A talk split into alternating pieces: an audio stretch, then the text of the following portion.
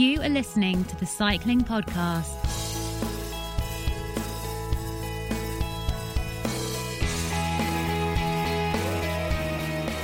Hello, and joining you on February the 6th after a weekend when no sooner had Mathieu van der Poel claimed his sixth cyclocross world title than he was questioning his own future in the discipline, musing, I wonder if it's worth it to have beer poured over you in every race. A perfectly natural reaction, I would suggest, for someone born in the land that gave the world Heineken, Amstel, and Grolsch. My name is Daniel Friebe, and I'm the host of this episode of the Cycling Podcast, in which we will blow the froth off events from Tabor in Czechia, land of a higher grade of Pivo, of course, and wash that all down with everything else that's been brewing in the world of cycling in the last week, from the Saudi desert to the barricaded and picketed farm roads of the Gard Département in France. Joining me at the bar today, as he's often done in assorted hostelries in the past, it has to be said, is that discerning consumer of indigenous liquid refreshment, Brian Nygaard. Thank Brian. you. Thank you. How are you? Yeah, I'm really well. I'm really well. I, uh, just when you mentioned the date, I was like, bloody hell, it is actually already, you know, moving fast towards the interesting part of the year. I don't like winter. I hate January. I don't particularly like December. But it's like February, we're Oh, starting to get back into it again, aren't we? We're going to get cantankerous, Nygaard, today. And Brian, you've been on the podcast so frequently now that your CV sort of precedes you, your reputation precedes you. Mm, It would be remiss of me not to remind the listeners every now and again that you were former press officer for various um, high-flying teams um, of yesteryear, CSC, Team Sky.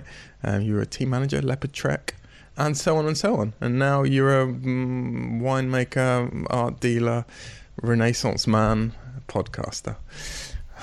I hope, I hope my wife doesn't listen to this show. Talented Mr. Ripley kind of figure. Um, also joining us is a man who, uh, well, I don't think overindulges. Um, in, and I don't think he's ever infringed, violated the the um, the very strict now um, what they call ley anti borrachera, the anti drunkard law that's been passed or reinforced in Mallorca um, recently to combat what they call in turismo de exceso, um, basically people going to Mallorca to drink a lot of alcohol. I don't think you've ever infringed that, um, Rob Hatch, in spite of the fact that you reside in Mallorca, in Sóller. Rob, how you doing? I wonder where we're going with that one. We've gone from antique dealer, and, and then I had Lovejoy in me. He's from Accrington. Did you know that? Instead of a talented Mr. Ripley, and then we've gone to that. Um, well, yeah, uh, no, there's no danger of that. Thankfully, I'm on the other coast and uh, a little more tranquil. But like Brian, I am not a fan of winter, and I'm waiting for it to disappear rather quickly. You're both wearing gilets to podcast. 'cause it's today, cold, Daniel. Which, um, it's made me it's made me slightly self conscious. I feel as though I didn't get some kind of memo, and I don't own a gilet either. So um, we would talked have been in about that, uh, anyway. you and I, for doing some cycling podcast merchandising. You know, how the Italian journalists, our friends at Tuttobici, who are our seniors in a lot of ways, they do have like this, like this journalist attire, like a vest. shooting. It's yeah, like a, a shooting like a fish, jacket, like for fishing gear, them. you know. And uh, I, you know, I'll just put it out there to the listeners. I think that will be a very valuable contribution to the um, cycling podcast universe. A journalist vest, like multi-usable. Yeah, if you can imagine a sort of vest with as many pockets as a sort of Gianni Savio team's jersey has sponsors. they have I like it even more now. For, pockets for they look they're pockets for cartridges. I think they are kind of shooting vests. Why this became the sort of de rigueur uniform of Italian journalists at the Giro d'Italia, I don't know. Maybe that's a subject for a kilometre zero in the Giro d'Italia this year. I'm and Brian, of course, you'll be joining us at the Giro. Um, you will be well. You'll be entering preparation mode, as will I soon. Um, looking forward to that, Brian. Looking forward to the Giro. very much so. I'm very much so. I um, I almost feel like I'm a I'm, I'm sort of a stable part of the cycling podcast Giro coverage, and it, it yeah, it feels. Um, I mean, it, I have to. It's my favorite bike race. Really, it's my favorite race to travel in with my uh, favorite travel companion, co-driver, and um, yeah, the, the Giro Vagando has become a very important part of my my yearly circle. That and Don't making get too wine. I'm- no, I'm. com- Don't get too comfortable, Brian. We're- we're- comfortable? Were one Any one of us. Any one of us is only two bad podcasts from the sack. Um, duly, duly, duly noted. Well, they'll be quite empty in the car then, won't it? Brian, Rob, it is that time of the week when we round up the week's news. It is the week's uh, news roundup. Um, we may as well finish what we started in the intro of the episode and tell you about the cyclocross world championships in. Rob, did we establish that it was Tabor or Tabor? Tabor, Tabor. I think, uh, as per Tabor. our good friend Renaat last week. Uh, they took place, as I said, in Tabor in Czechia um, at the weekend. We, of course, previewed them last week. Rob, I think we and Renaat, uh, Renaat Schotte, that is, from Sporza, also accurately predicted the outcome. We said that Fem van Empel would win the women's race, and she did convincingly ahead of Lucinda Brand and Puck Pieterse. And we also said that MVDP would absolutely cakewalk the men's race, which he did, Rob and Brian, ahead of Joris Nieuwenhuis and Michael Vanthourenhout. It was his sixth senior cross rainbow jersey, meaning he's now just one away from Erik de Vlaeminck's record of seven. But is that where it also all ends? Because, as already alluded to, Mathieu van der Poel did suggest that he may at least take a gap year from cross, if not completely jack it in. Um, he sort of said, well, his only motivation to start training next year would be to equal De Vlaeminck's record. And um, at the same time, he doesn't just want to ride the worlds. Um, if he is going to do cross, he would have to do the whole season.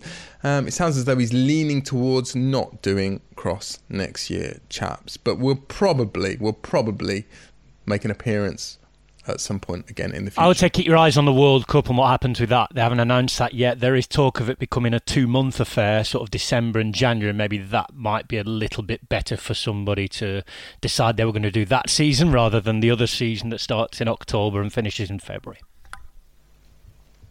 We should also tell you that Zoe Bäckstedt was the winner of the women's under 23 title. No big surprise there, I don't think. And Tibor Del Grosso a Dutchman with an Italian name, won the under 23 crown. Finally, from Czechia, Tabor, was of course the last hurrah for Zdenek Stybar, 38 year old three time cyclocross world champion, also winner of stages in the Tour de France and the Vuelta a España. He also won a Strade Bianche, Omloop, Het Nieuwsblad, and an E3, Harelbeke. E3, what's the official name, Rob? Um, well, which the, one? Het Driepress, Harelbeke, uh, E3 Saxo Bank, blah, blah, blah. The race the race of disgrace. There's that one, yes, yes.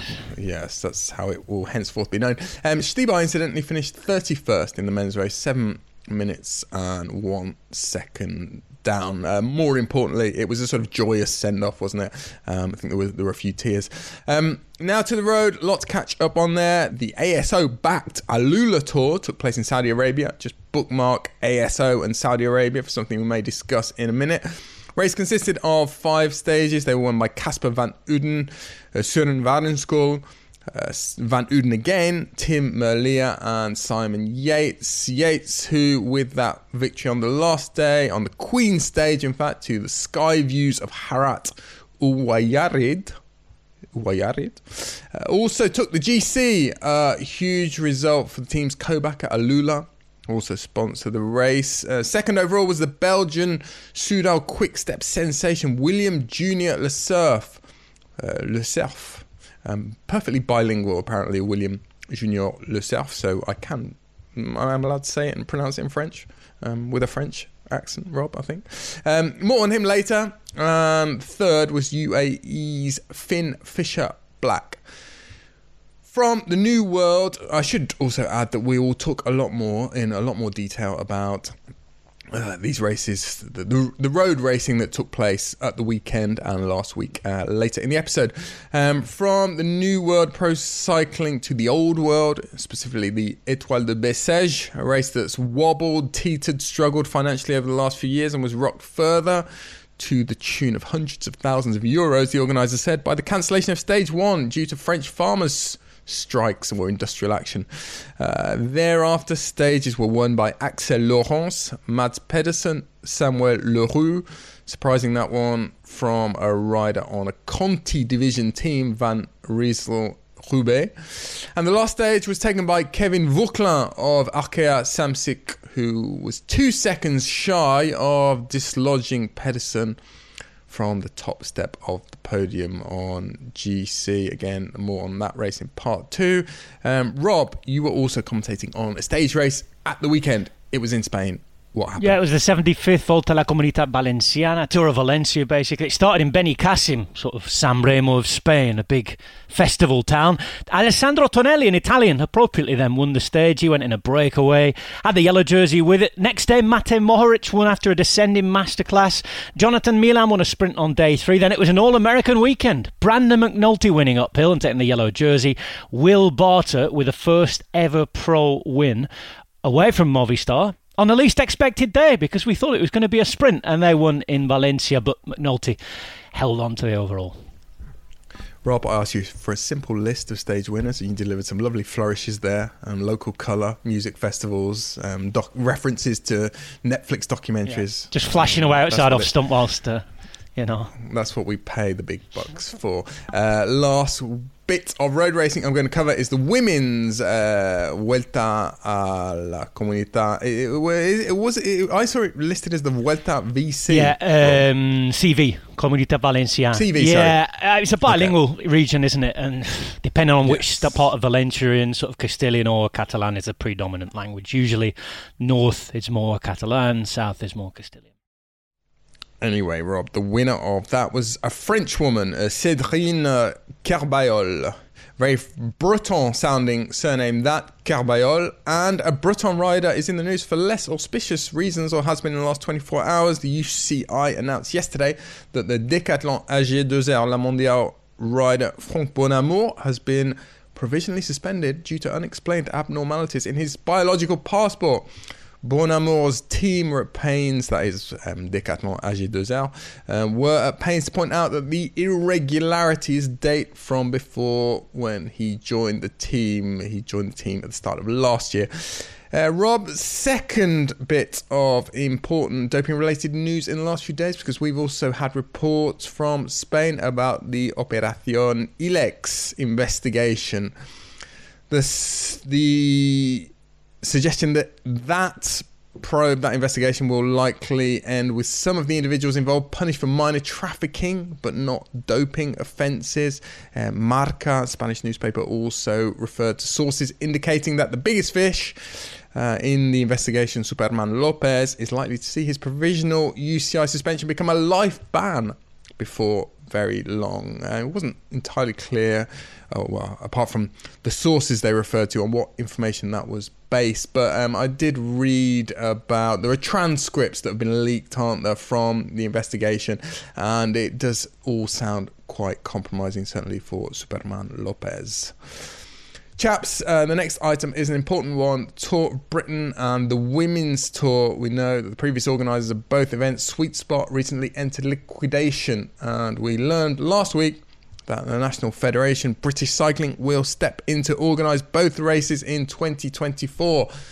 Just this morning, I spoke to the British Cycling CEO, John Dutton OBE, about that? Um, you know, we've inherited uh, a complex situation. Uh, we have a great degree of determination to deliver two races this year: Tour of Britain for women in June and Tour of Britain for men in September. Um, it's fair to say it is a race against the clock uh, to ensure those races uh, go ahead, but we, are doing everything in our power uh, to make sure um, what I would describe as the jewel in the crown um, of uh, domestic racing here in Great Britain um, happens um, and happens in 24 with a view to growing uh, the properties thereafter. Yeah, we, we, it's hard. Uh, it's not quite impossible, uh, Daniel. I'm um, full of determination, uh, full of energy, and we're just going to give it everything we've got. Uh, and if we come up short, it won't be through the lack of uh, effort um, or the investment that we're making uh, into the races. So June and the women's, the Tour of Britain for women is difficult. Um, obviously September a bit more time, but also a larger race, larger footprint, bigger geography. Whilst being optimistic, uh, Daniel, I'm also a, a realist, um, and uh, I've spent 28 years in the sports uh, industry, um, and it's probably the hardest I've ever seen the industry in terms of driving commercial uh, revenue, and we're seeing that manifest in different ways. Is that sport in general, John, or, or cycling? I, I, I, yeah, it's it's cycling, uh, but sport in general. Um, I, think we see in the UK the behemoth of the Premier uh, League mm. in terms football, and that goes from strength to strength. But many other sports are suffering in the same way that cycling cycling uh, has. Uh, these races are expensive. Uh, anything in the UK on the highway now is more costly, whether that's from a policing, safety, uh, risk perspective. Uh, so what that needs to be financially sustainable is to drive revenue, whether that be from broadcast, uh, sponsorship, rights fees that's been contributed from the public sector. So we're under no illusions of how hard this is, Daniel. But I think it's a testament to the determination of British cycling that they um, we appreciate how important these uh, races are. And we launched last week uh, a five year event vision. Um, obviously, the Tour of Britain for men and women are part of that, but it's much more about social impact, about connecting with communities, uh, about doing some of the uh, incredible work uh, that already happens, but really tying that together with the visibility that major events uh, bring. And we're really excited about that.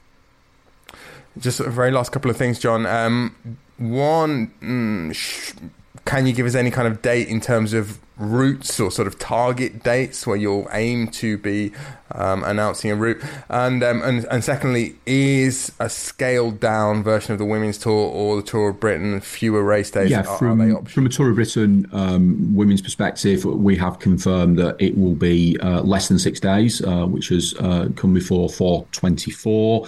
Uh, the men's uh, race will remain at eight days in the calendar dates uh, that have been published. Um, we would like um, in the next couple of months uh, to be in a position to confirm our intentions with regard to the Tour of Britain uh, women. Um, that has to happen anyway, just because of uh, where we are from a time perspective. Uh, but yeah, the team are working really hard. Uh, we want to provide some certainty and some clarity, um, and we hope to do that within the next couple of months. Brian, as an outsider, I mean, to a certain extent, we're all outsiders commenting on this. Um, neither of us, well, none of us currently live in the UK, and um, so we it's, it's, perhaps harder for us to sort of um, pick the the bones out of a wider phenomenon of uh, a, a, sort of crisis in British cycling with uh, races disappearing and a lot of talk of the bust after the boom. In fact, just this morning on Tuesday, there was an article in the Guardian newspaper by Jonathan Liew about precisely that about how um, the, the, the boom that sort of occurred coincided with Team Sky, the Olympics, so on and so forth, has now really turned to bust. Brian, from the outside, um, from your vantage point in Tuscany, what do you make of it all? Well, you just you definitely. I guess it's the same with certain teams as well. The the comings of go- and goings of, say maybe relevance, strength, finances, etc. And we, it's something that I, I, a lot of countries I think are quite concerned about. That not particularly in outsiders to Danish cycling, but the Danish cycling is probably one of the strongest countries in the world when it comes to, to cycling. And and there's certain things in in Britain that that definitely hasn't helped. Uh, I think I'm not blaming Brexit for the demise of the or the liquidation of the former Tour Britain uh, ownership, but I think there's a lot of things that aren't particularly working very well for Britain compared to how they used to. Uh, I don't think cycling is a popular sport for parents to send their kids to do. I, am not sure I would either if I was living close to to larger uh, cities in Britain. But it's I think the is it seems to me that the grassroots part of it has has somehow diminished a little bit or vanished, and the, it makes a lot of sense to say that Ineos is very far from being a British team looking at the looking at the roster, looking at the potential for having a you know Grand Tour winner at least in that team. There's still, and as mentioned as well in the Guardian article, there's still you know a high level of British professionals, but it's not. Uh, but I'm also thinking sometimes. Well, the highest ever. Yeah, the highest but I'm also ever. thinking. Uh, I mean, for for British fans, for the people who would love to see cycling live, uh, it's I'm sure it's important to that there is a Tour of Britain, but I don't think it's the saving grace of, of British cycling or the future of British cycling. I think that's that's part of you know the grassroots to take care of. It's part of, of the professionals to, to lead the way. And sometimes you you I guess you have to you have to let go what can't stand on its uh, on its own. Is that is that is that too harsh? Is, that, is that too should, harsh? Um, well, I, I, I, was I was about to say that um, this is a temporary measure, certainly to save the Tour of Britain and the women's tour. I mean, if if we go back um, to the, the, sort of boom years, the golden years around sort of 2014, 15, um, it would have been inconceivable that such a thing could occur. And certainly back then, there was talk of ASO, well, ASO had already um, put their hat in with the Tour de Yorkshire, which survived and sort of thrived for a number of years. But there was also talk of them wanting to maybe um, take the Tour of Britain away from Sweet Spot. There was talk of RCS getting involved. And um, uh, to go back to what I just said a minute ago, this is a, a temporary measure that British Cycling are trying to save the races. I do believe, I understand that after 2025, um, these races might be put out to sort of tender again. They might be up for grabs. Um, it's going to be interesting to see if there is any interest at that point from uh, an organisation like ASO, um, RCS. You, you, you mentioned grassroots. I believe that the the grassroots levels mm, is quite healthy. Um, there's certainly a lot of talent coming through. Um, a lot of people sort of willing to volunteer on that level because it is a sort of scene as well that as well as the policing that has been a bit of a bone of contention that costs a huge amount of money in the UK compared to other places where races are organised. Um, it, it, relies on volunteers and it's a struggle on some levels um, to get people to volunteer, not, for example, at the grassroots um, level. But it's a complex. It's a complex can I, picture, can I just it? add one thing? Go on. If you look at the yeah. seeing that this is now British Cycling making an investment to make sure that at least it's it's going to stay on for this year and then maybe be put in a tender next year. You know, Denmark just applied for the World Championships in 2029 with a huge amount of money going into it, and I often think you know.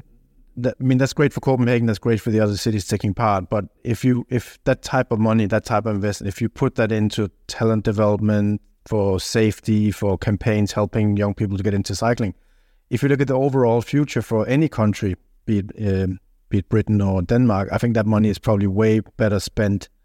I mean, Denmark uh, uh, already spends a certain amount of you know money for Tour of Denmark and for talent development. But I think if you really want to help British cycling, I'm not sure that the Tour of Britain is the most relevant place to to start a massive investment. And that's that's just my opinion. I'm not sure that's good. That's not the saving grace of of British cycling. I'm sad to say.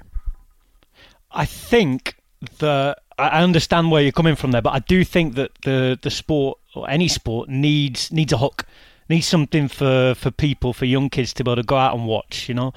Where there's no there's no sort of coincidence that I grew up like in football and cricket because that's what I was taken to see, and that's where the teams we had to go and watch. You know, very strong amateur cricket leagues, fantastic. Well, at the time, fantastic professional football.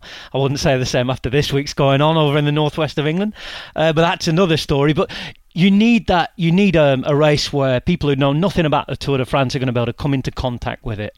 But that's I'm not saying five, it has to be that's the, just the, five days, isn't it? Isn't it like if you had a, is, a proper racing series?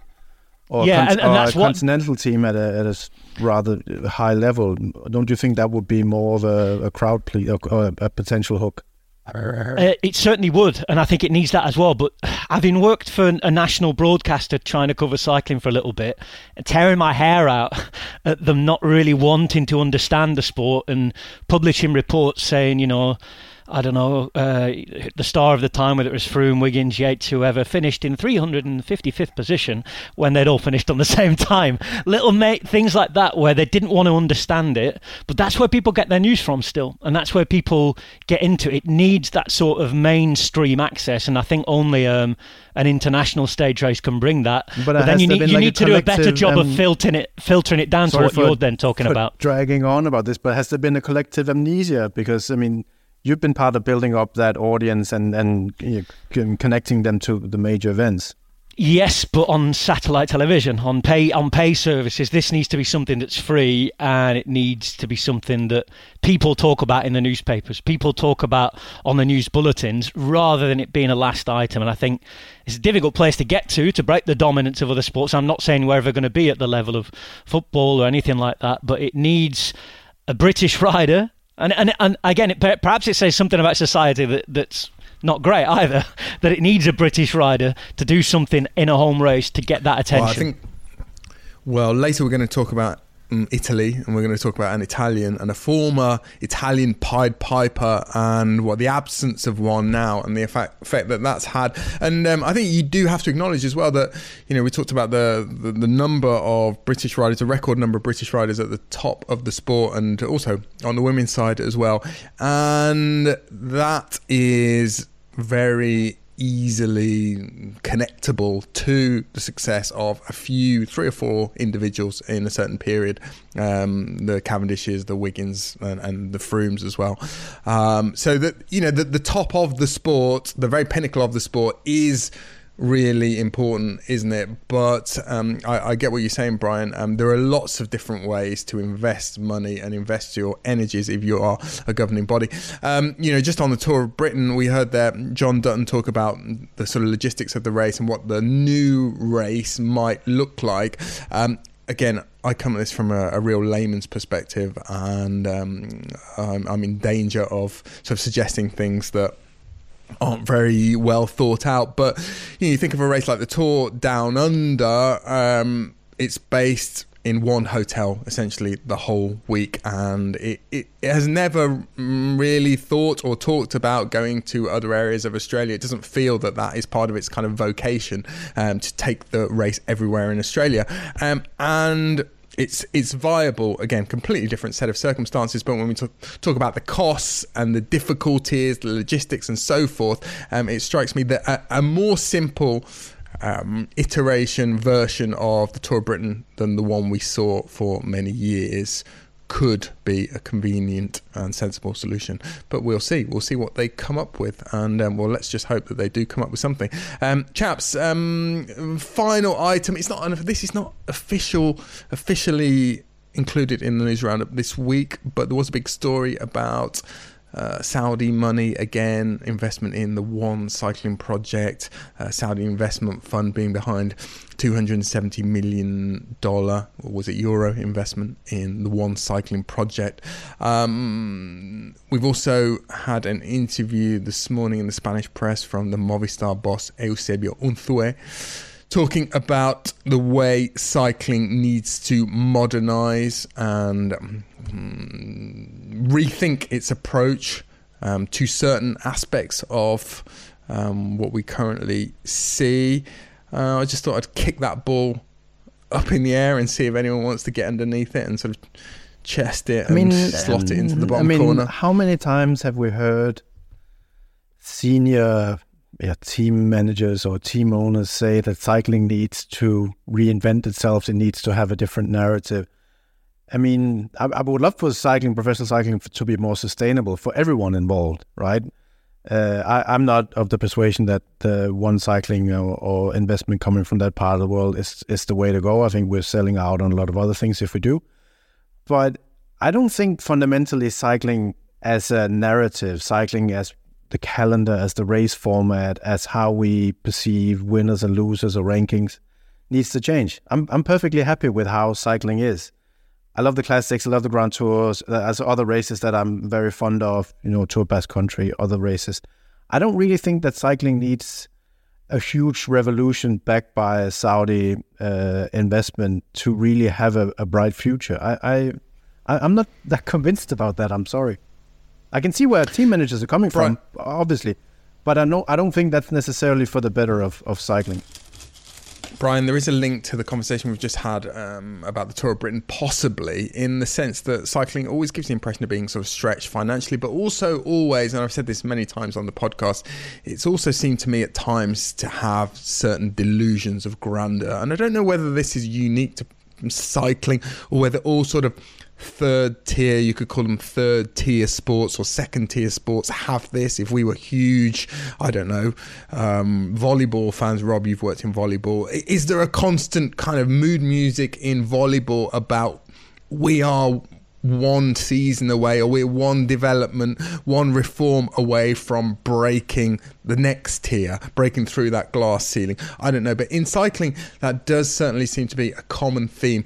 One could say that in this case, it is simply greed and it is simply um, people at the top of the sport already earning a lot of money, but having got a taste for more and having got the idea that they can earn even more.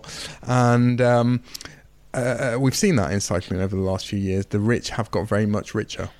Definitely, I, I think cycling, and again, coming a little bit from that example you used from volleyball, that does suffer from a little bit of the the same sort of pathology of wanting to constantly fix itself. You know, wanting to constantly sort things out and pretending that not all is rosy. Yeah, things could be better. I think I talked the last week actually on the podcast about having a better point system and, and things like that. I wouldn't say it needs a complete revolution.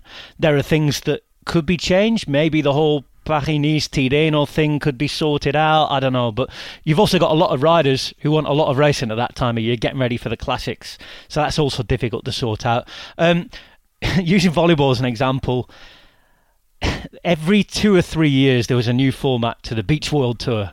It always came in the middle of that bit after the Olympics where they were trying to sort of grab the terrain back from the visibility they'd have every four years. And yeah, and again, I'm biased. I love it. It's a great sport. It needs more visibility but it, it needs to be a much more long term plan. And the indoor game, I think, suffers less from, from that sort of thing just because, you know, you've got big clubs like Galatasaray and a lot of the Italian clubs are very famous as well. And uh, in Poland and Brazil, they've, they've sort of had big strong fan bases and it's difficult to to sort of break that down. It's like trying to trying to get football away from football fans. It, you know they're going to hold on to what they've got with the national leagues and competitions but they brought the champions league in. There's now a domestic season and an international season so there's not much break for for players and things like that. They, they play domestic game in, in the winter international in in the european summer.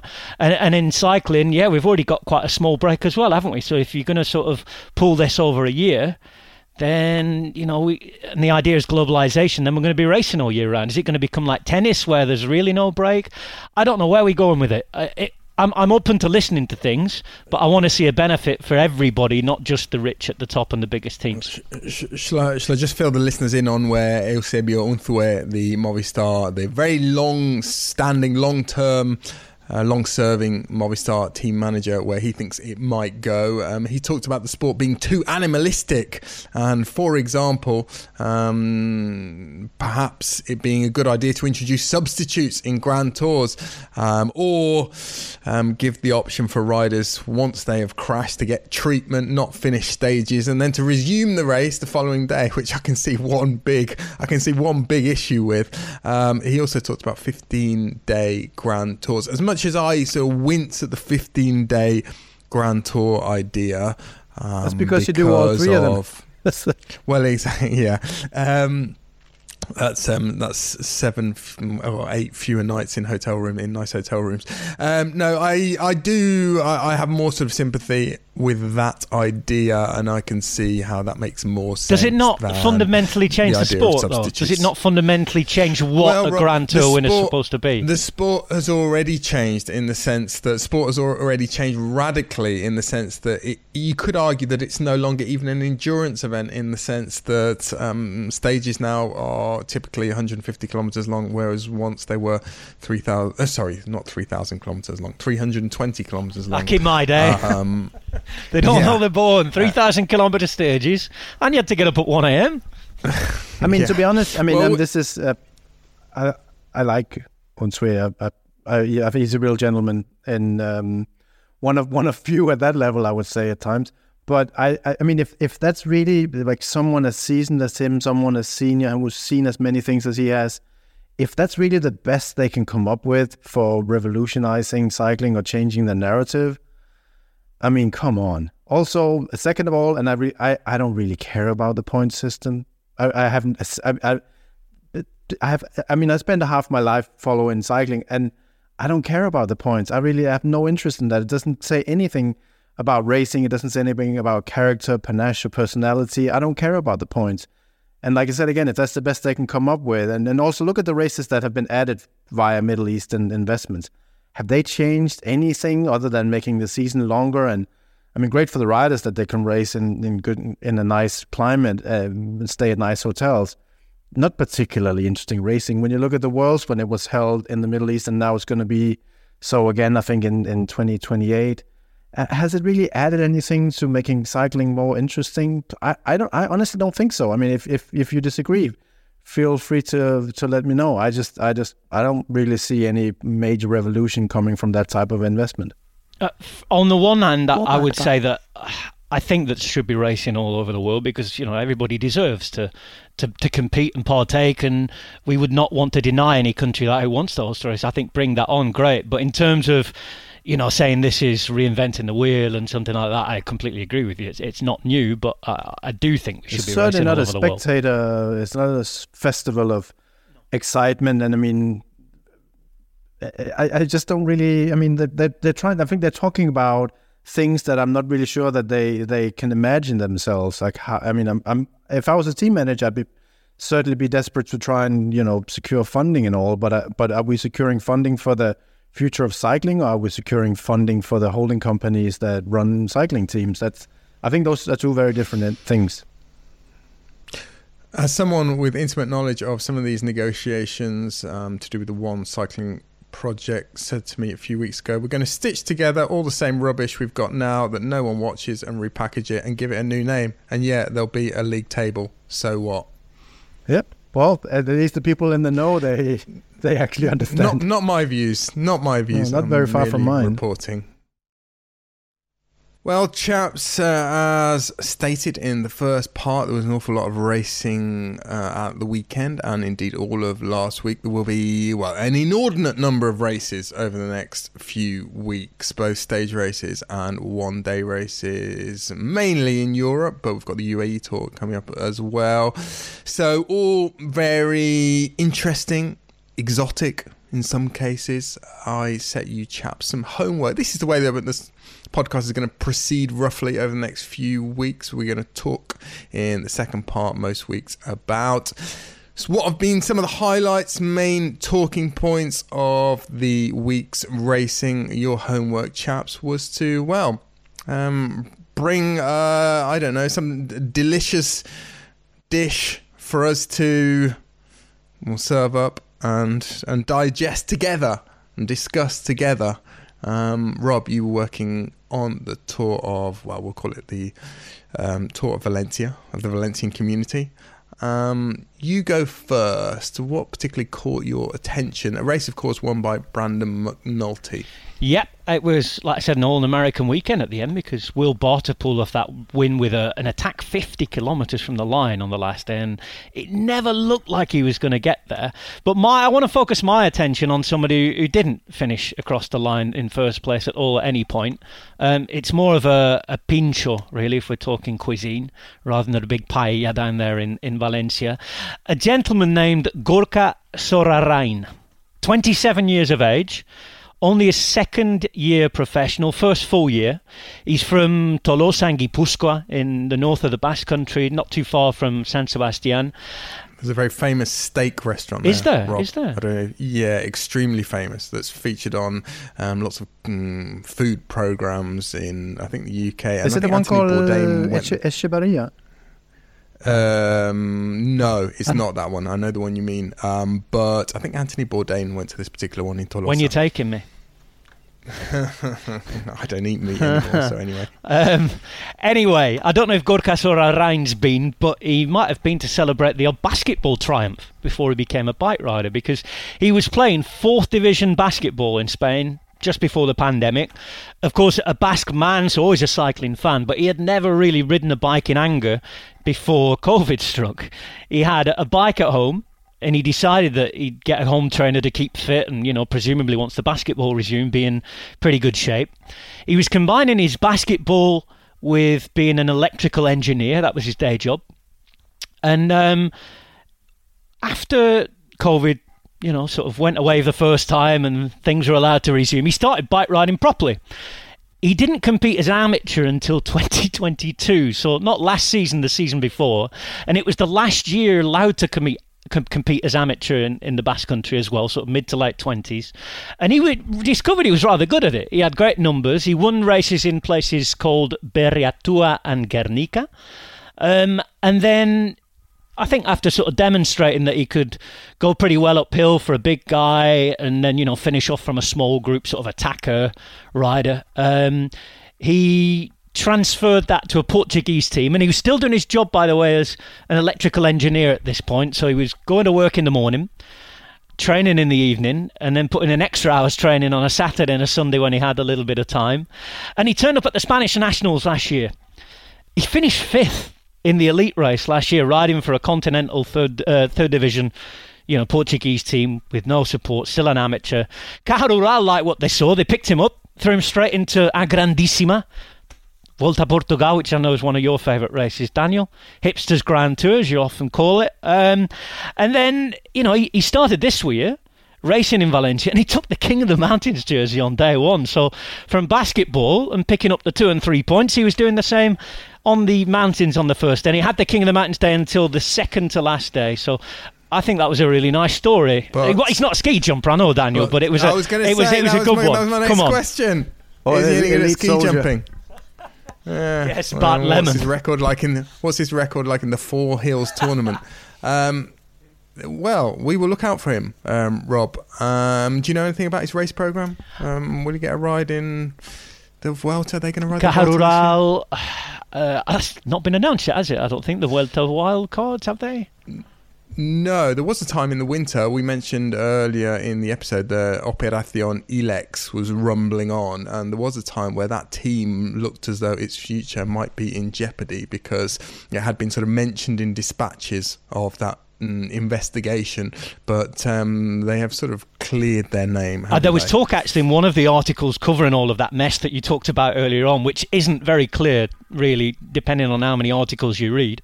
Um, there was a suggestion that they might be after clearing their name and receiving some sort of compensation for their name having been dragged through the mud. So uh, I think it's important to state that.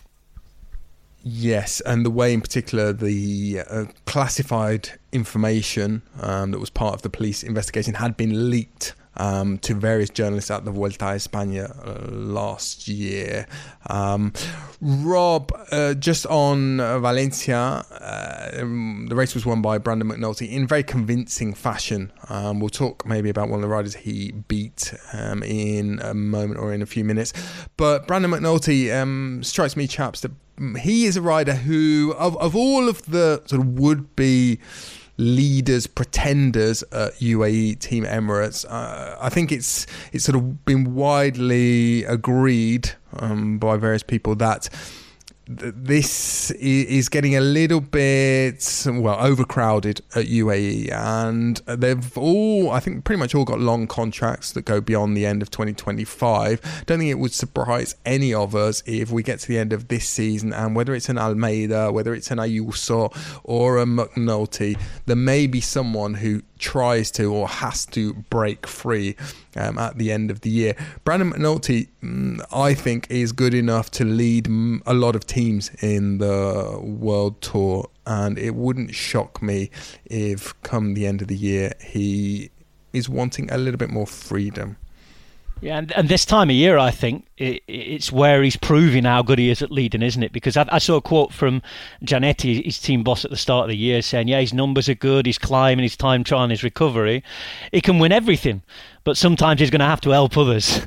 They also said they'd give him a race program before that that would allow him to go for his own opportunities, and he's grasping that with both hands, isn't he? Because he was good in Mallorca, you know, he was up there three times looking for the win. He didn't manage it, but as you said, Daniel, he, he was absolutely outstanding in Valencia, and, and that's his first GC prize since he won the Tour of Sicily, and sort of made a name for himself almost five years ago now.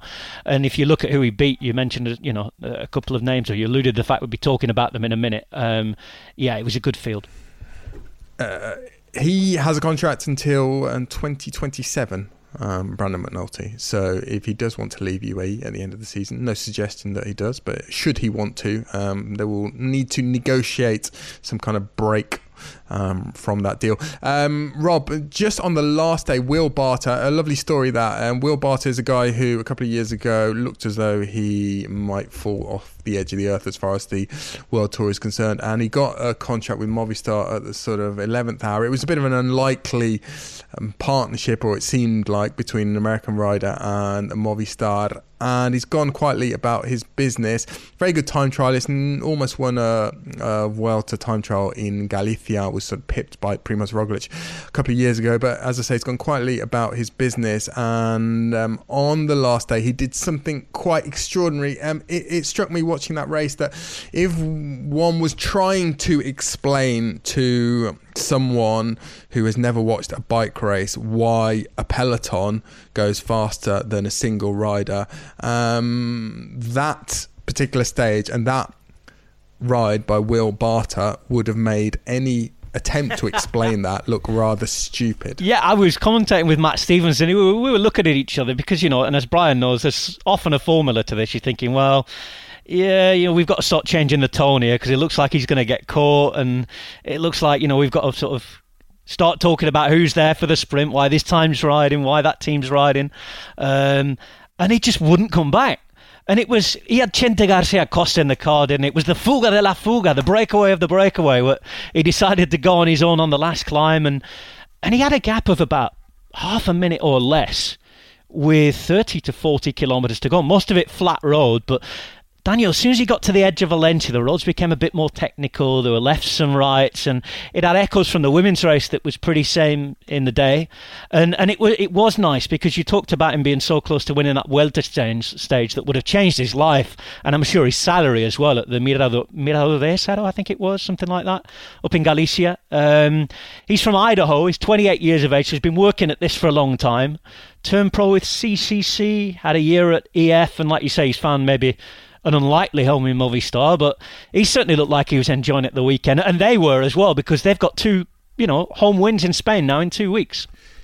It, it was a bit of a cock up, though, wasn't it, from the peloton? Um, and it, it's something we often seen in, in Spanish races, in Spanish stage races. I've seen this many, many times that the the sort of horsepower in the in the chasing group is is reduced or is not what it is in a lot of races we watch because there are so many climbers in the Spanish peloton. You know, particularly the Spanish domestic teams, we saw Euskaltel were were pulling with Trek, with Lidl Trek mainly on the way into Valencia, and those Spanish Continental Division teams or Pro Continental Division teams, um, they generally have quite a high quota of climbers. Yeah, and you know you have to hand it to Euskaltel because they were they were pulling for a rider who's a track racer from Mallorca, by the way, who's sort of finding his way on the road, Xavi Canellas, who'd actually already been the breakaway early on in the day. But they wanted to give him a chance of maybe, I don't know, finishing second or third behind Milan, I could imagine. And and you're right, there, there was an issue in that peloton in that Jonathan Milan was head and shoulders above everybody else. So everybody was leaning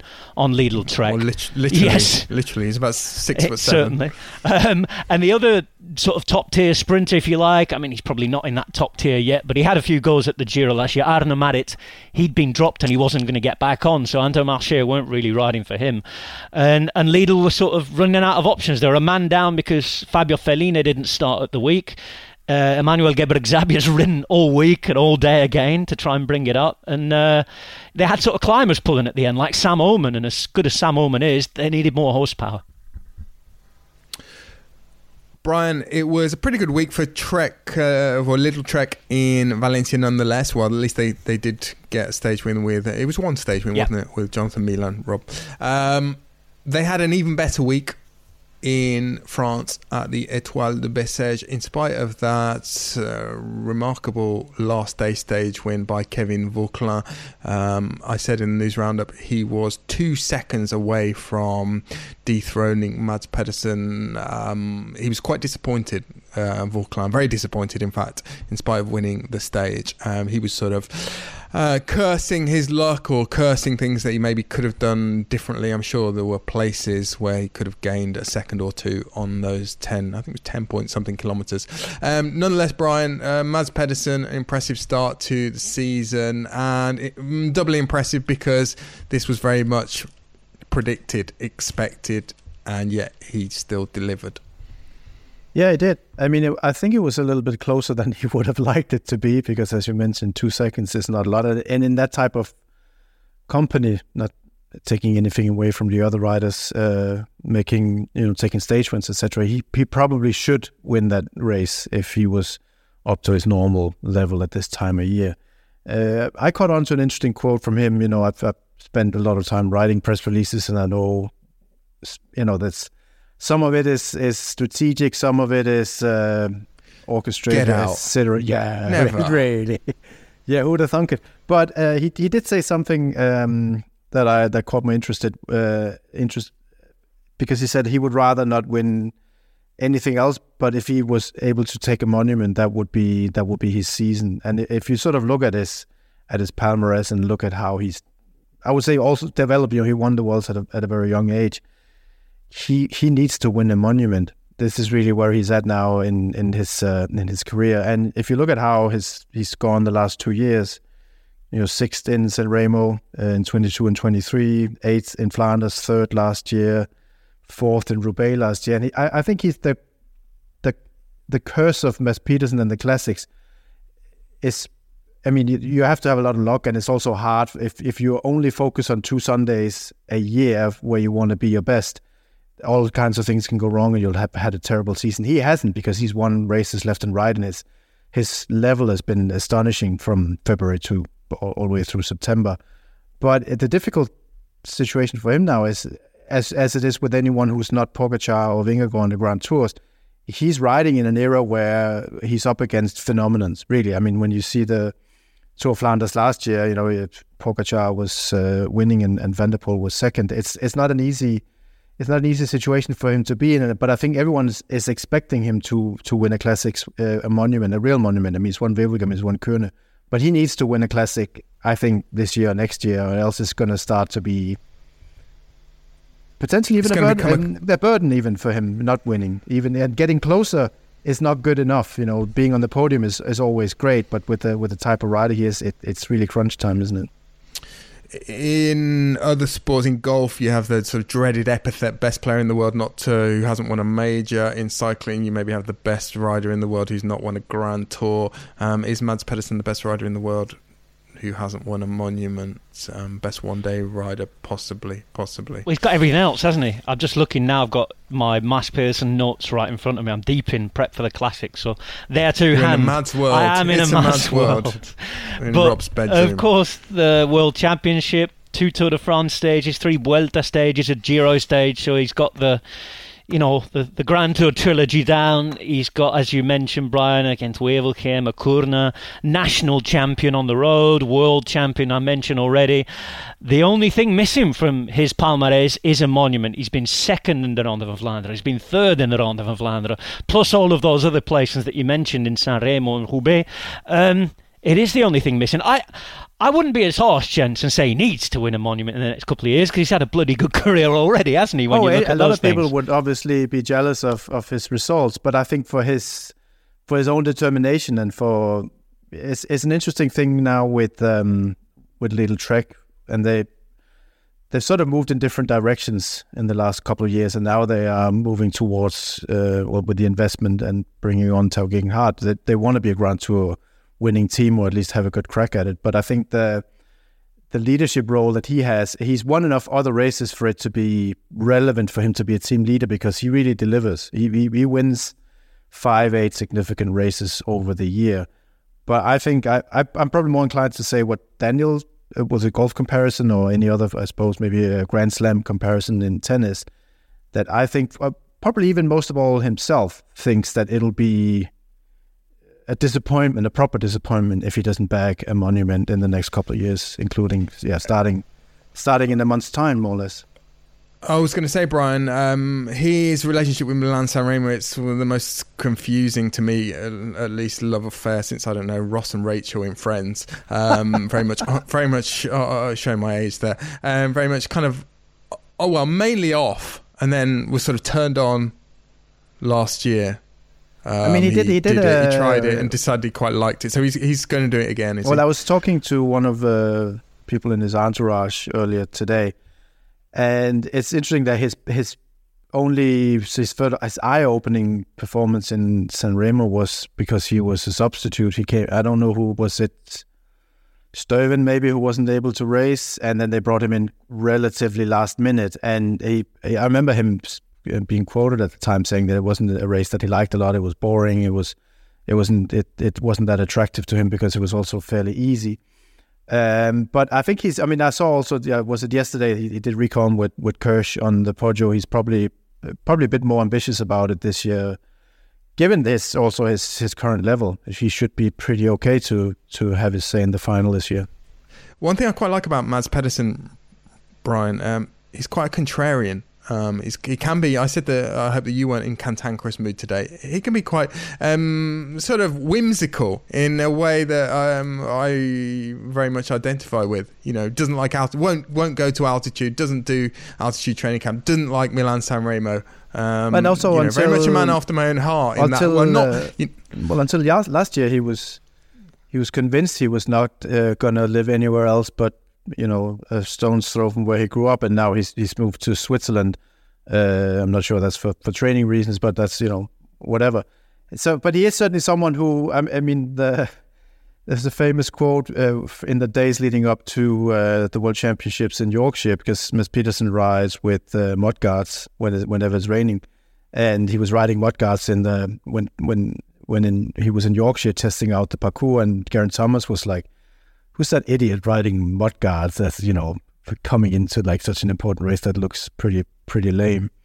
He just does it. He certainly does things his own way, and I think that part of his psychology is also he has this ability to self hypnotize himself sometimes when he sets his goal goals and, and reaches them. I mean, I, I would probably add the the Olympic Games in in Paris this year as a as a big goal for him, and I think if he takes gold medal there, finishing second in Roubaix will probably be be something that he'll be able to live with.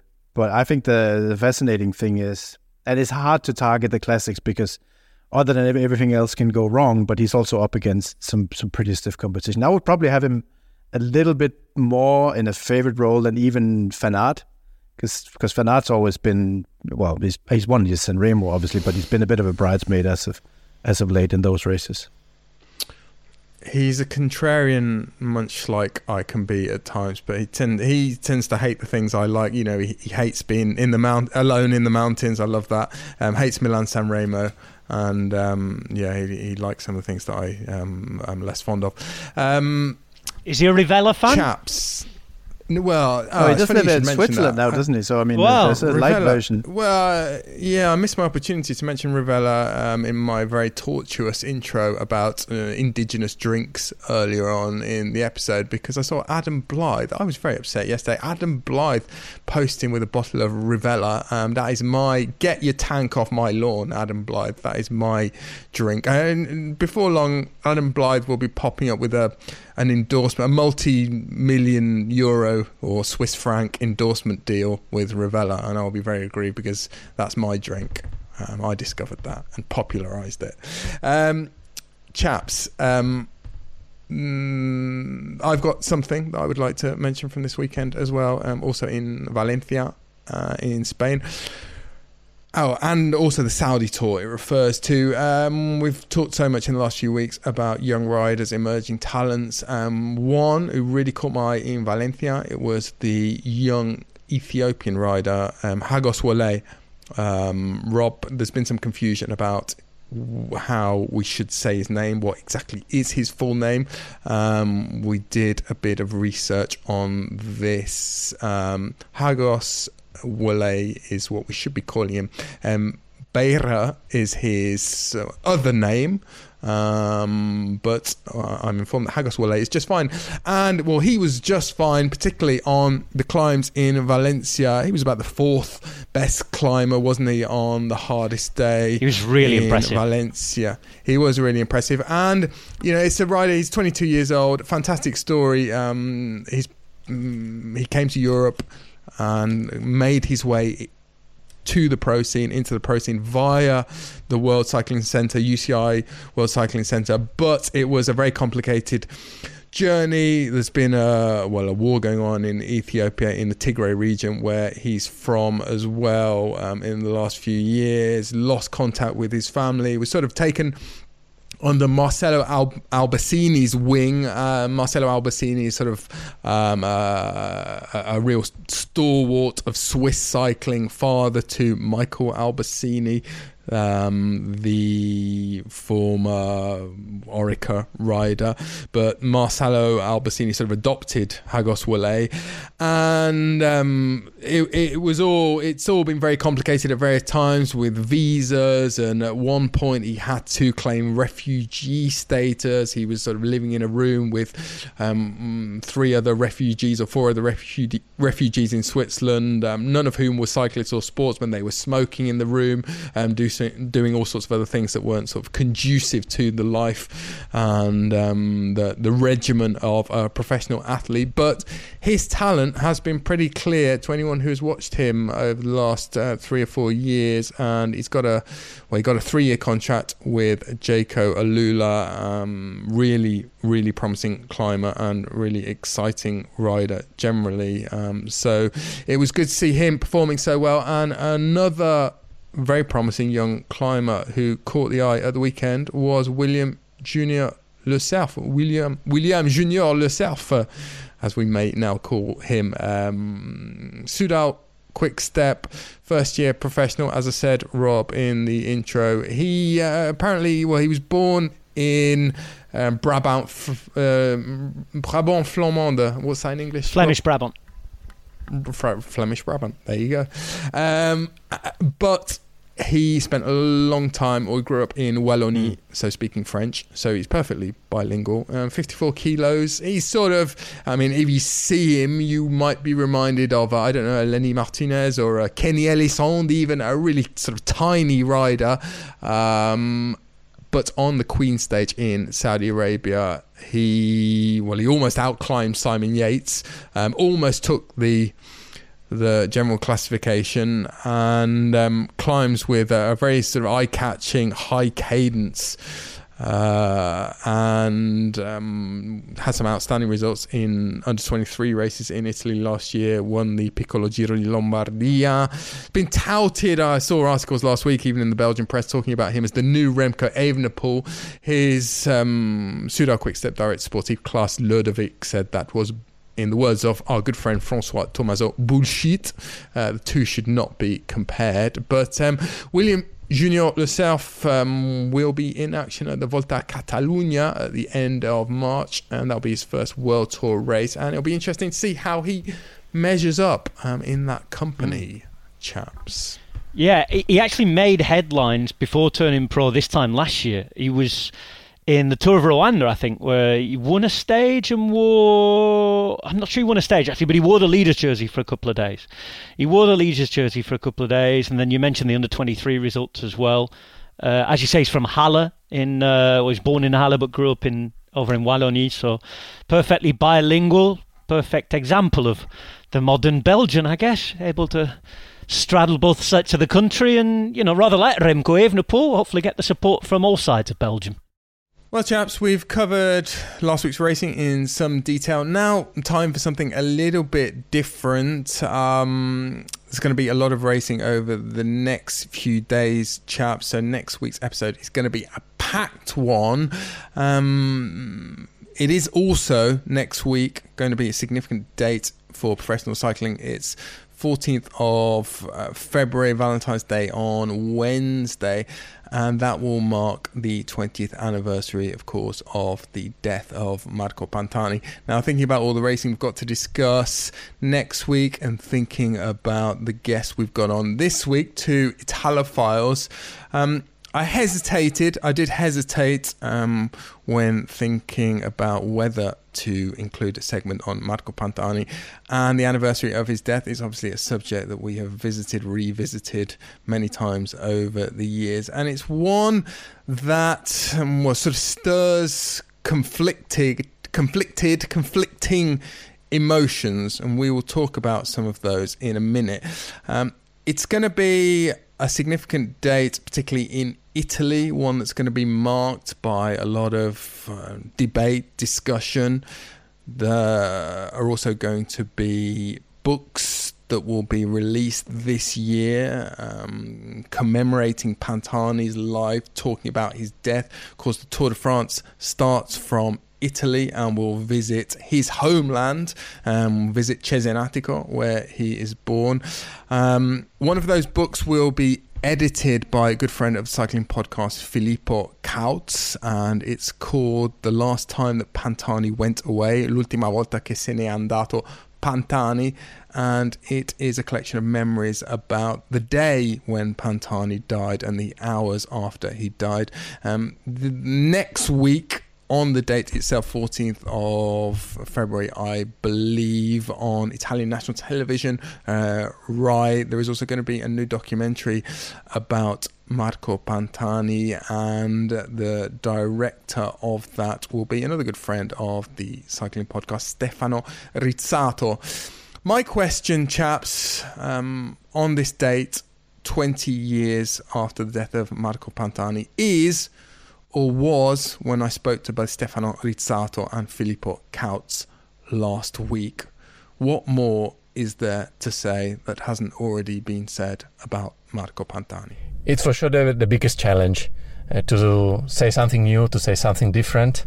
Uh, I was uh, actually I was uh, I wouldn't say a kid, but I was uh, 12 when uh, he won on Alpe d'Huez in 1997. I was 13 when he did a double in 1998, uh, and uh, I've seen the fascination not fade away. I've seen the fascination stay, and I've seen the fascination being alive despite him being dead 20 years now, and it's something that I wanted to investigate. I mean, the idea is to investigate why this uh, sports figure has uh, still such a big uh, impact in, uh, in, the Italian sport and in the tifosi, and especially I think there's something, there is something that is totally uncommon, total, totally different that. Pantani still has his tifosi on the routes of big stages in the Giro or the Tour. This year, of course, they will be in the Tour as well and he's not there. I mean, there are a bunch of tifosi with uh, uh, signs, uh, with uh, bandanas, uh, with yellow flags, and he's not there. And I, I, don't think there is any other sport figure in the world that has the tifosi alongside him, but he's not there. Speaking about the people that I've been interviewing and the people in Cesenatico, his people, somehow, I would say they are nostalgic. They are sadder than uh, uh, they still haven't recovered. I would say from the shock. Uh, they say they still haven't recovered for their quest for justice for what happened in 1999, for what happened in 2004, which is completely unclear for uh, for some reasons. And I think this is what prevented. This is what what is preventing all the people that loved Pantani to find some closure and to find the closure that you need to just take the happy side, take the vital side, take everything that he did and just smile and sit back and watch uh, maybe what he did in Oropa in 1999 and say, wow, that's incredible. And not thinking what happened just a few days later in Campiglio the I think this is the the mood, and not still something with closure, but uh, still with some rage in it, some uh, quest for justice, and this is what's going on 20 years later. You know, cycling is a sort of a national sport in Italy, and Pantani, with Pantani, Italian cycling took uh, wins that were missing since a lot of time. It was 33 years after the previous Tour de France won by Gimondi. And he, he did the double, the Giro and Tour. He was the last one. That, that double used to happen every decade at that time, but after it, it never happened. That makes it something even more extraordinary. But sporting results uh, are not enough to explain uh, Pantani's religion. And especially are not enough to explain why this religion, why this uh, affection to Pantani is still alive 20 years after his death. If you go to race today, you will still find Pantani fans. And you can see people cheering for, for Pantani. That is probably people who has been born after his victories, maybe after his death. And one thing that strikes me is that uh, banners for Pantani often go together with banners for Scarponi, a completely different rider who died tragically, like Pantani. And well, in the Pantani mythology, the tragic end is uh, is very important. People still cheer Pantani to find a way to exorcise uh, a trauma. They still hurt for his death and for how his death happened. And well, the, the day after Pantani's death, Italian television interviewed Diego Armando Maradona, another god, probably, another myth at least. And Maradona said uh, Pantani needed people, but when he died, those people were not there. We are all guilty. And that's like another conclusion I find in this in this thing is that perhaps in a in a country so marked by centuries of Catholic culture, there is also a sort of a sense of guilt about Pantani. Like we cheered Pantani as he was our God, our victorious God, the one who did miracles. And now we still cheer for him because we realize that he was abandoned at the moment of his death, following this Catholic way of seeing. Uh, it was the moment of his of his uh, crucifixion. So there are many maybes talking about Pantani, talking about Pantani today. And I, I don't believe there is a single reason to explain uh, Pantani's effect in 2024. There have been a lot of journalistic inquiries about uh, what happened to him uh, in the Giro of 99 and in the following years, and a truth has never been established. So it, it is still useful to look for its truth because uh, it's on the ashes of that cycling that today's cycling, today's sport maybe, was founded. But above all, I still find the need for a reflection. And that is what you are doing today, asking me about this. It still makes sense to talk about Pantani, because it makes sense to talk about what moves inside each of us, and what leads us to move, to believe, to love, I could say. So, talking about Pantani 20 years later is just another way of talking about man's relationship with mystery. Well, chaps, uh, an invitation to reflect this date.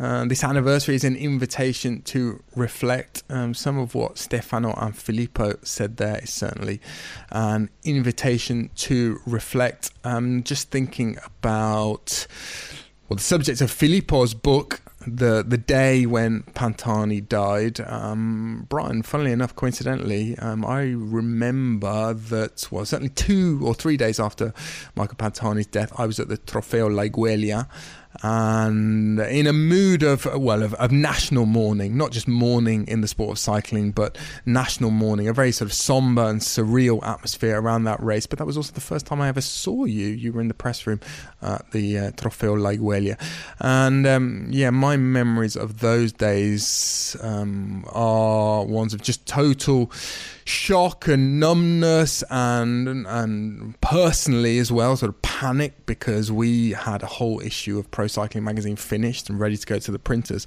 And we decided to pretty much rip up the whole thing. And I had to produce um, numerous articles um, in three or four days to sort of um, provide a, a, fitting tribute to the life that Pantani had had, the career that he'd had, and I suppose preface what has happened, um, we sort of knew, we got a sense already then that this was going to be a death that was that the whole of the world of cycling, particularly Italy, was going to take time and have great difficulty processing. And 20 years on, one could say that Italy and cycling still has not completely processed or or um, satisfactorily processed the death of Marco Pantani. Yeah, I agree. Also, uh, listening to our, our friends in those quotes, it, there is an inconclusiveness to both. I mean, some of it is factual, which I think we can put aside for the moment because that's, you know, still ongoing at least sometimes. But I think the the emotional scar and the the healing process of certainly our generation of people who saw him racing, grew up seeing him racing, and and how he became an icon of Italian cycling because he became not just an icon of Italian cycling, he became an Italian icon as such because of who he because of who he was and the, his his his character. Do you remember, uh, Daniel, when we were in um, in Naples at the Giro last year? We we asked uh, one of the local storekeepers if he knew any cyclists, and the only name he mentioned was was uh, Marco Pantani, and uh, we all so typical, isn't it, yeah, Brian? So yeah. we've we've had that conversation with uh, all sorts of different people endless times over the last twenty years. But it was, I think, it was it was it's relevant to mention because I sometimes find it hard not to compare him to Diego Maradona. This this strange character, this not particularly straightforward person that that somehow had, had his inner demons ability to to accelerate him into a different level of sports into becoming a mythical mysterious person. And both i mean maradona came you know grew to he died at, at an old age at pantani. But sometimes when you see those people you know you talk about club 27 in in, in rock music that there's a there's a certain deadline for people who burn their candles uh, and in both ends. And it, it also for me today, it's hard to imagine what what would the old Marco Pantani, what would Pantani at at 50, even 60 year old um, of age, what, what would he look like and what would he be doing? There was there was this element to him that was that was desperate and that was constantly trying to get away, not just from the peloton, but from his his life conditions or his his, his inner demons and and whatever. And sometimes I feel like with Italy, it's it's the lack of not having someone who was that fabulous. I know that you know Nibali's won all, all Grand Tours and they've had other great bike riders, but they haven't really had that icon that is larger than the sports than the sport itself. Someone that anyone would know, even if they didn't know the faintest thing about cycling. And I think that's part of the scar that won't heal, is because there hasn't been anyone after him. Uh, certainly not someone as as fabulous and, and spectacular in the way he raced it's not just about winning, is it? It's about the way he rode. It's about his connection with uh, a nation's psyche, really, and, and, what it meant at the time. I guess uh, the time itself as well. We live in different times now. You know, people are more accessible on on different levels of social media. Back then, it was the man who was plastered all over the papers, the man who was on the telly every day. Um, you know, and if you went to a race and you went to event to event, obviously there just wasn't as much communication. You could see that face and so distinctive he was with the way he looked, the way he rode.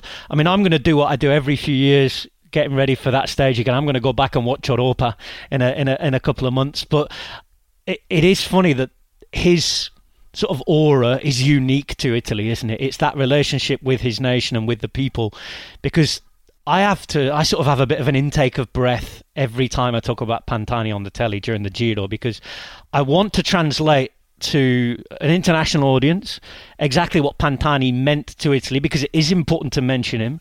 But I also get the feeling that a lot of the audience are thinking, oh, what's Hachi talking about again? Pantani, blah, blah, blah, blah, blah. They won't shut up about him. And people who don't well, want to know about him. And I also get that as well. But you know, it, it, it's really important to try and reflect how intrinsically related he is with the race and with the people. And it is something pretty unique that I, I don't think I've seen in any other race or any other situation. Uh, Rob, the, the, one of the complications, one of the difficulties about talking about Pantani as well, and I think we've all experienced this, and certainly when you do it in with your sort of journalistic hat on, is, and I, I mentioned this to I think Filippo or Stefano off mic, and we did discuss it, but um, the the people tend to fall into two camps, and there is a bit of a Berlin Wall in the middle. Um, there are people whose whose love and whose um, sort of veneration of Pantani is completely unconditional, and those people will not entertain any of the wider context. You can't even talk about the question marks over his achievements and what was going on in cycling at that time. And then there are other people who refuse to acknowledge the sort of emotional ripples and the emotional resonance of what he did. And, you know, as I said, I, I did hesitate today. Um, I, I didn't know whether we should really discuss Pantani again, as we've discussed him endless times over the years. But I think Filippo there really touched on why there is good reason to talk about him and it's simply it's emotions anything that creates this emotional resonance in that many people um, and people who still come to the roadside at the Giro d'Italia it, deserves to be investigated I don't think we'll necessarily ever find definitive answers I mean I found myself I've you know written a lot about it over the years talked a lot about it over the years talked about for example uh, you know, earlier in the podcast, we talked about this sort of second tier of sports or third tier of sports. And I've talked in the past a lot about how that is always up for grabs in the Italian sporting kind of panorama. Football will always be number one, and Formula Formula One is just below that. But the third position is kind of always up for grabs, and it depends on who is successful and who is the sort of national talisman um, at the time. In the last few weeks, in the last couple of weeks, we've seen a, a new pretender for that position with Jannik Sinner, the tennis player. That's complicated because there are certain Italians that won't acknowledge him as Italian. They think he's he's Austrian. They think he's Austrian because he comes from a part of of um, Italy where they speak German. Um, however, that's another conversation. So you know, I, have always I've sort of looked at you know you look at the way those kind of third tier sports wax and wane and motorsport in general was pretty weak in Italy in the early 90s and then it became extremely strong with some very charismatic figures like Valentino uh, Rossi and um, Max Biaggi and various others just about the time where Pantani's star started to wane. And those sports took a lot of the public that Pantani had captivated um, so there's that aspect of it the more sort of kind of a bit of beer mat sort of sociology, just looking at what was happening in Italy in the 90s. We've talked before on the podcast about how uh, the early 90s, probably 1990, the World Cup, 1991, it was sort of the high watermark of feel good Italy feeling good about itself. It had the fourth biggest economy in the world.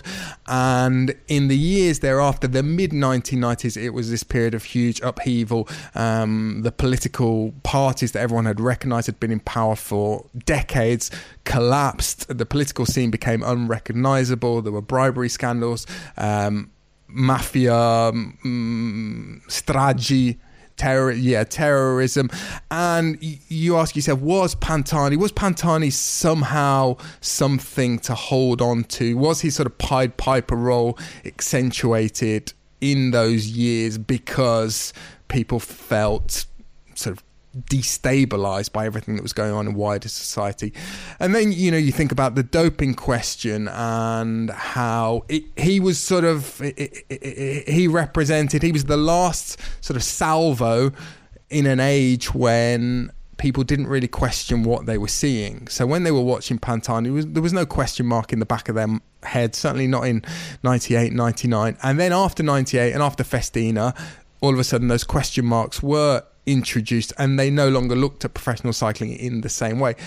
So there are there are an awful lot of factors. Those are just sort of three or four things that you can you you could sort of volunteer as explanations for why he was able to mobilize such energy and such emotion um, well, on that daniel at that time one thing I, th- I, think is quite interesting you know mentioning that the tour is going to pass by his his old hometown is this a is is there a reconciliation of how you know it, this is a very large elephant elefantino in the room because of how the um, history has or history or even ASO in how they choose to iconify certain riders from that period and, and some that they, they don't.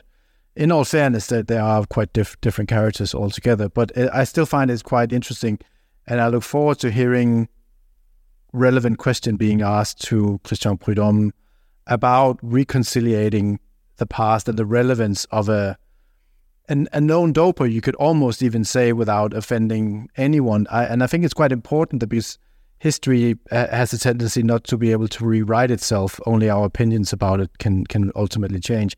And I think there's something very uh, Italian about insisting on the legacy of Marco Pantani and the relevance of his him as a character, where the the doping element actually doesn't take anything away from the myth of him. Sometimes you could even say it add, adds something to the mystery.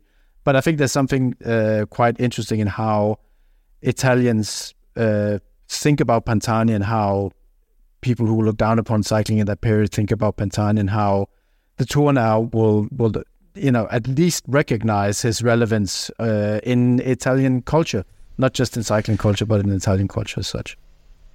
Yeah, it's really interesting that the choice of the the tour route, and uh, I think on the Italian side there was a, a deep desire to honour Pantani by going to Cesenatico. I think on the French side there's probably less interest, and what you will see, I would suggest from ASO, will be uh, a heavy emphasis on Fausto Coppi and Gino Bartali because the race is going to well, it's starting in Florence home city of Gino Bartali, and it's going into Piemonte, home region of uh, Fausto Coppi, and probably more of a sheepish emphasis on Pantani would be my yeah, which, guess. but also we all know the hypocrisy of that. It's almost like we have to decide which decade doping became something to be frowned upon historically, and which it wasn't. You know, I don't. You know, even thinking about the Merckx period and when they were celebrating him in the town square of Brussels, all these things. It's it's. Uh, I'm not saying it's an easy thing for ASO to navigate in, but it's certainly not a, a moral compass that's all that's always um,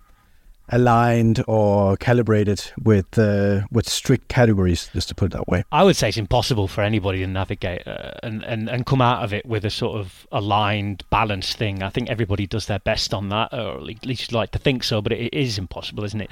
Everyone's own biases and life experiences are going to come into that, where they visited, who they idolised, who they were fans of. Um, but from that point, I am surprised actually that ASO are going to touch the Cesenatico region. I would have, you know, when I heard it was starting in Florence, I would have sort of bet on it staying towards the sort of west hand side, then going up through uh, Liguria, things like that, and, and not touching. But we all know that in the Giro as well, Emilia Romagna, as a government, the regional government, has invested really heavily in in bringing big cycling events and sort of working what's a real traditional area of cycling that we don't often talk about. We talk about Lombardy, Venice, Florence, and Tuscany, don't we? But you know, if you think of cycling's history in Italy and and its history as a sort of a real working class sport and the factories and things like that, Emilia Romagna historically has, has produced a lot of clubs and certainly the the sort of grassroots, as we talked about it with, with British cycling earlier on. You know, um, grassroots of cycling in Italy, a lot in terms of participation come from there, don't they? Uh, just finally, chaps, I should also um, say, remind the listeners that there have been various, well, when we talk about closure and the, the, the mystery surrounding Pantani's death. There have been various investigations over the years, and there is one still going, um, being led by the Procura di Rimini. Um, the, the sort of mood music around that is that it will end much like the previous two have ended. That is unsatisfactorily as far as Pantani's family are concerned. Um, certainly, Pantani's mother, Tonina, has, um, well, she's um, sort of lobbied hard for uh, deeper, more in depth investigation into certain elements of the case. Um, were there people in the room with him when he died? And the connection um, to Madonna just... di Campiglio, I suppose, as well, is, is still up, yes, up in the as air. well what actually happened in 1999 in the Giro at Madonna Campiglio. Um, there, there's fairly credible evidence about um, unusual betting patterns. Um, the the idea that possibly it was in someone's interest for Pantani not to finish the Giro that year, but um, that aspect of the whole story, the lack of closure, I find rather well very sad um, because obviously um, it is a way for some people. It seems to be a way for some people of holding on to his memory. Um, the longer these investigations keep going, and the longer the quest for truth continues. I also think some of it is. Um, in, in um, is counter. It keeps him alive in a certain sense. Yeah, but some of it is also counterfactual because it's it's as if they want to take the the tragedy of Marco Pantani into the hands of someone else. Someone else has to to carry the explanatory uh, force behind the tragedy of Marco Pantani, whereas um, f- f- at least from my perspective, Marco Pantani was was his own tragedy, and there was certain elements built into his personality that that that wasn't exactly leading to a happy ending in, in compared to Frank Vandenbroucke or or someone else. And and I think the the blaming the tragedy of Marco Pantani on either the uh, mafia involved betting um, corruption or as a or a, a, a, drug scandal leading up to his his untimely death. I think there's parts of it where I think there's there's a hesitation to actually take in all the facts about how he led his life and how he was uh, potentially a tragic character uh, waiting, you know, an accident waiting to happen. And I think I can I can certainly see why other people are trying to pull in the other direction, you know, blaming someone else for his his loneliness or the sadness of his of the way he he finished his life just the last word on that, chaps. I'm just going to read a passage or a paragraph from an editorial by our colleague Enzo Vicennati, who's an Italian journalist who knew Pantani very well. And he wrote a piece earlier this week talking about the sort of exploitative aspect of the Pantani story. Filippo Cauz, in the interview we heard earlier, touched on it as well this sort of sense of guilt that no one was there to help Pantani and that he was very much a pawn in, uh, in a toxic system. Or Enzo also um, talked about that and drew parallels with sort of how exposed uh, young riders are today in a sport that's well is sort of amping up the pressure on them on their sort of nervous systems in a way and the pressure to be uh, ever better prepared and ever more professional. Um, Enzo wrote in the end before Pogacar tries to emulate Pantani's Giro Tour double and let's see how close he gets and to push the memory of the Italian even further away not much has really changed. The bikes are different, the calendar is different, like nutrition and training methods. Now, altitude training camps have become de rigueur and everything's computed and quantified. But when you drill down, they're all still young men and women, all of them with a story to write, crushed under the weight of the big team's gigantesque budgets. These powerful organizations have their claws embedded in the riders' tender flesh. We just need to recognize that and then decide whether we want to carry on like this. Marco Pantani, who died on the 14th of February 2004. Rob, also next week, we have got a lot of racing. Just tell us briefly what is oh women's up? world tour resumes with a UAE tour starting on the 8th the same day we've got men's racing in Provence and a, an upgraded race in Turkey in Antalya in the south as well. That's now a 2.1 uh, racing in Oman with a new Muscat Classic. I think it's the second year of that followed by the Tour of Oman. The second year tour of Figueira Champions Classic in Portugal. That's where Remco Evenepoel is going to start his season followed by the Volta Algarve on the 14th the same day that the Vuelta Ciclista Andalucía Ruta del Sol starts as well. Before that, as well in Spain, we've got Murcia, Almeria, and the gravelly race in Jaén. So lots coming up in the next week. Did you mention France? Yes, Provence.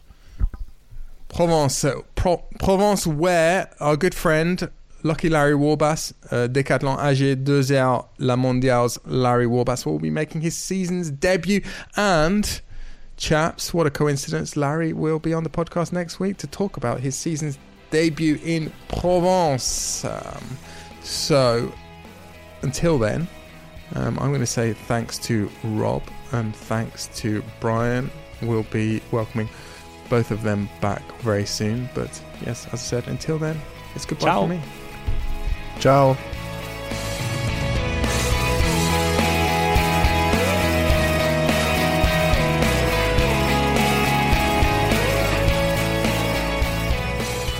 The Cycling Podcast was created in 2013 by Richard Moore, Daniel Friebe, and Lionel Birnie.